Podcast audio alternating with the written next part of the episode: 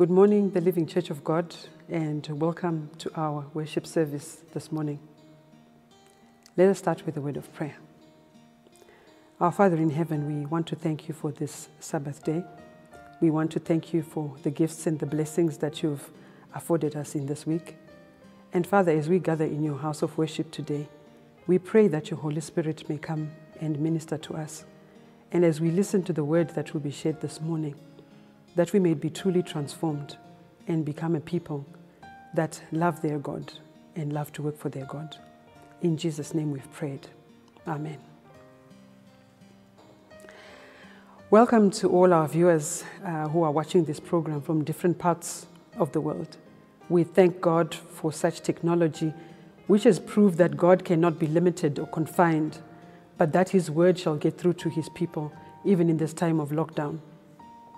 Today is Women's Ministries Emphasis Day and a celebration of all women, young and old, in the Seventh day Adventist Church worldwide.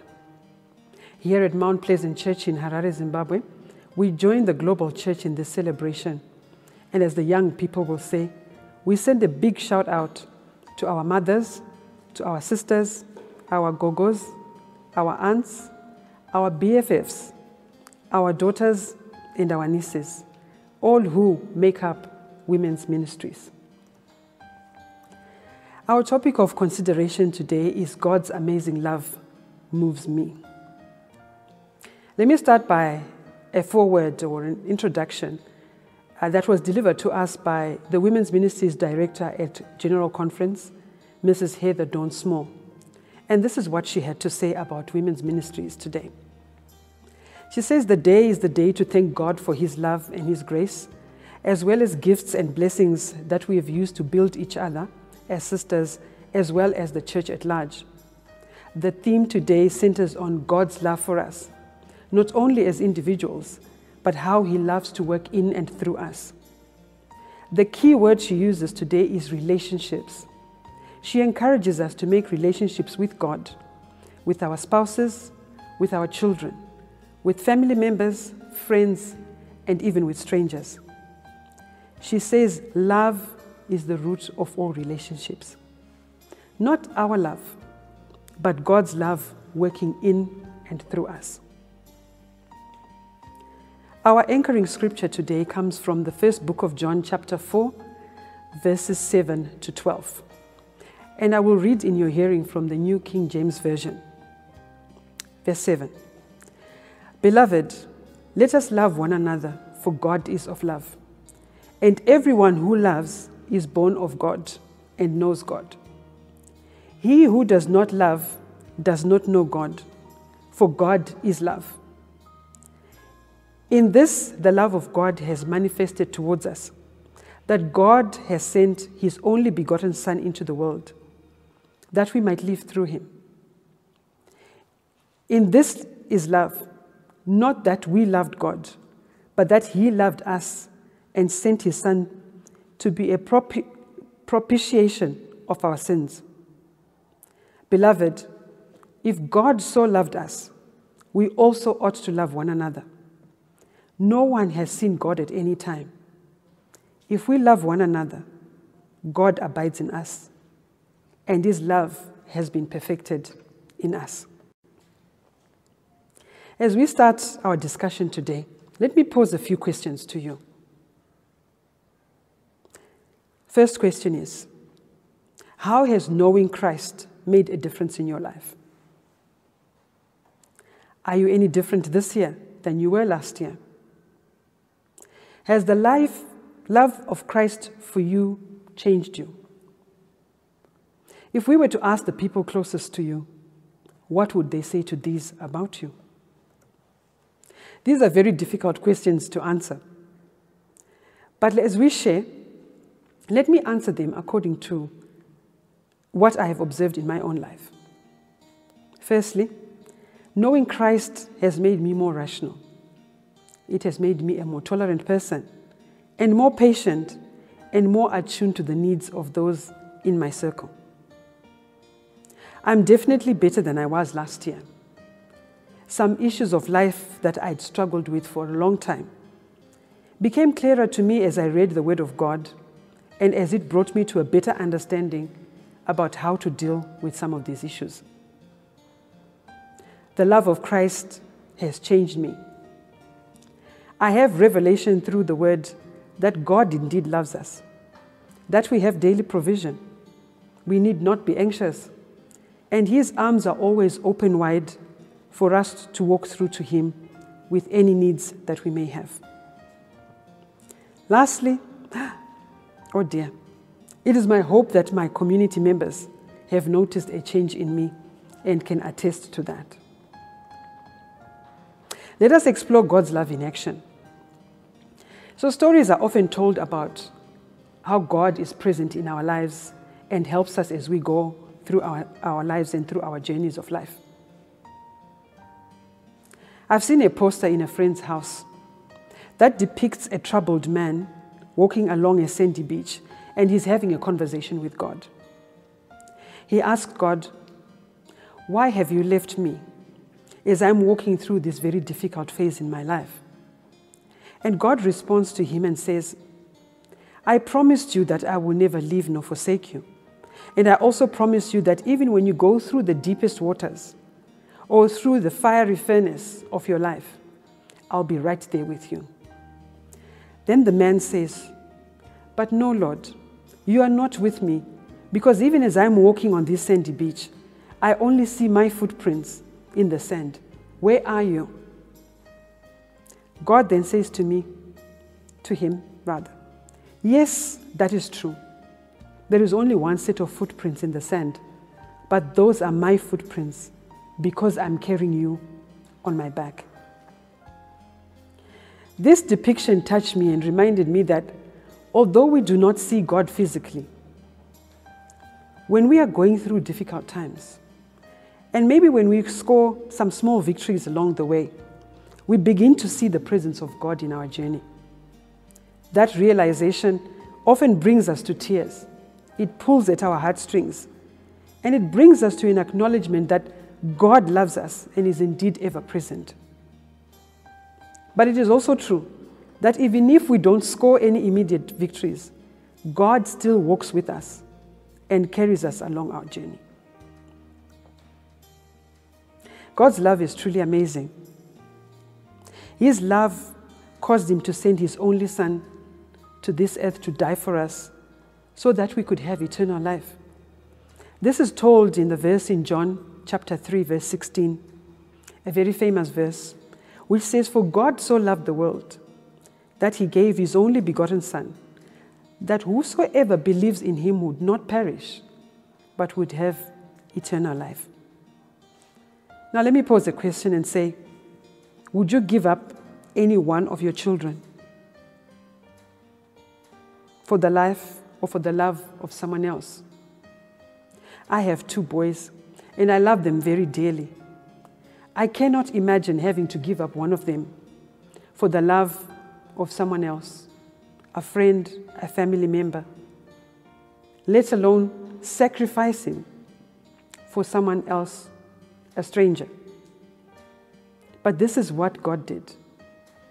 The Apostle Paul in, in 1 John chapter 4, verse 7 to 12, the, the text that we are moving with along today affirms this love that God has for us and repeats the fact that Jesus was sent to die for our sins.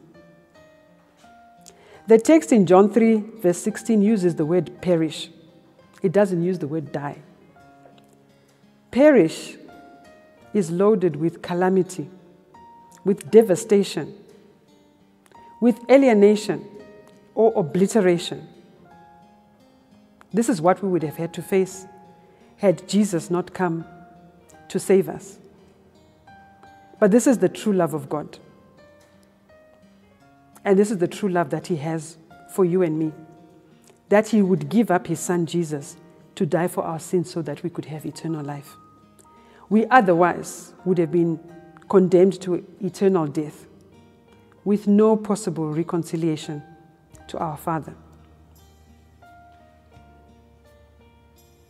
In our passage of consideration today, John also highlights that God has called each and every one of us to share his love with those that are around us. In women's ministries, we say, touch a heart and reach the world. The touch we speak of is to attend to those with needs by sharing God's caring love. And life has so many challenges.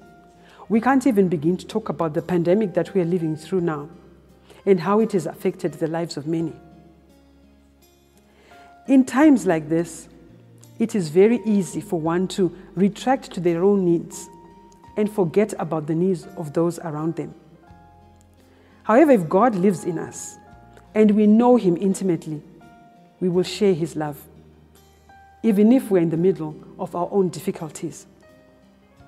Verse 7 tells us that the source of love is God. Any other love does not come from God, and it is not true love. And we have seen testament of this that the love we feel as humans often fails when challenged by circumstances. And humans do change their minds, they fall in and out of love. But God's love is unconditional and it never fails. The nature of God's love and its state of perfection is described by Paul in 1 Corinthians chapter 13, where he uses descriptions such as long suffering, does not envy, bears all things, and never fails.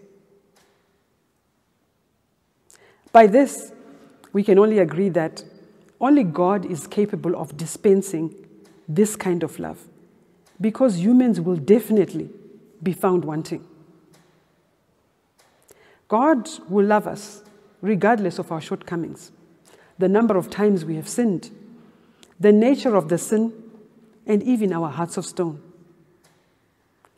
And he says this in Jeremiah 31, verse 3, where he says, He has loved us with an everlasting love and has drawn us to Himself with loving kindness.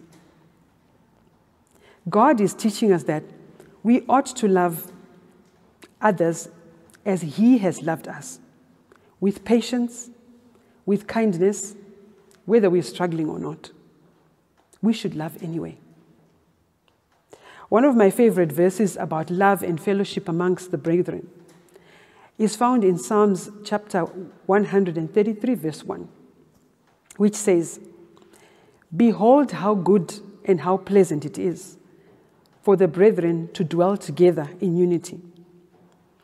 Unity cannot be achieved without common purpose, and common purpose cannot be achieved without love for one another. We know the story of the Pentecost. The believers were in one accord. They were in union. They were in unison. And that's how the Holy Spirit was able to visit them at that time. And being in one accord could only have been achieved if they had love for one another. The love of Christ does bring together and bind the brethren. Now, for, for God's love to manifest in us, we need to love Him. John has clearly shown us that to be able to love one another, this ability to love will come from a knowledge of God. Verse 8 emphasizes this point, stating clearly that if one does not love others, he does not truly know God. We cannot profess to love when we don't know God. Knowing God and knowing the things of God are two different things. You may come to church every Sabbath. You may return your tithes and offerings. You could even give of your time and your means. But if these are not coming from the well of love of God, then this effort is in vain. Imagine doing all this and still be lost and not know God. And for your life to never show that you know God. At this point, I would say, let us evaluate our hearts and ask ourselves if we have the love of God in us and whether we truly know God. Let us plead with the Lord to bring change to our hearts and to begin to manifest His love in our walk of faith. Now, let me tell you a, a personal story. I thoroughly enjoyed my high school years. I was very popular. I had very good grades. I received accolades for sport and other curricular activities. I took English literature, history, and geography as my A level subjects. My favorite was English literature. I enjoyed history, but I totally hated geography. But I had to take all three subjects for me to gain entrance into university. You're probably wondering why I'm telling you this story, but stay with me. When we think about loving others, we come in the face of many challenges. Some people are very difficult to love. Some people are very easy to love. Let's start with those that are easy to love. Those that are easy to love will be like my favorite subject of English literature. I didn't complain about my English assignments. I wrote them with passion, with much depth, and I would do thorough research and put every effort into them. This is like those people that are easy to love. Those people do not pose us with problems. They are very cooperative and are grateful. Or are those that we have very many things in common with. Then there are the history people. Although this was not my favorite subject, I enjoyed it anyway, and I would put reasonable effort towards getting good marks. The history people are not necessarily our buddies, but we call them not bad, and we can sit and chat with them. We'll even help them and go out of our way for them, but we are not consistent. We don't do it for them all the time. Because they are not bad, we accommodate them or we tolerate them. Then there's the geography people. Like my geography subject, we can't stand them. They pose great difficulty, and we have developed a mental block that we do not like them and we are going to avoid them. Yet, with an open mind and maybe a little extra effort, the subject may have been easier for me, and I would have been able to get a decent grade. And I would have found out that it wasn't so hard after all. The geography people are often people we have preconceived ideas about. And yet, with more engagement, we could learn that they are not so bad after all. My dislike for geography cost me, by the way. When I got my A level results, I didn't make the adequate points I needed to get into university. I cried for days, but I had brought this onto myself. But imagine this if my university reality became our heaven reality, imagine if we missed heaven because we did not love or reach out to the geography people. With a bit of patience, persistence, and consistency in our behavior, God can use us to influence those we find difficult to love and to bring them to a knowledge of God. Consistency builds trust and it builds confidence. And those that are watching us will be moved by our consistent conduct and portrayal of a people moved by God's love. What shall our prayer be then? Will it be that God changes the geography people or that God changes us? When society looks at us, do they see a love that amazes them? Do they see Jesus? We should exhibit a love that compels, a love that urges, a love that controls us to love the English people, the history people, the geography people as well. We could even add the physics and the chemistry people in the lot.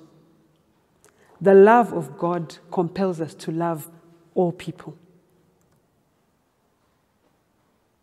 Let our prayer be that God changes our hearts and makes us new creatures.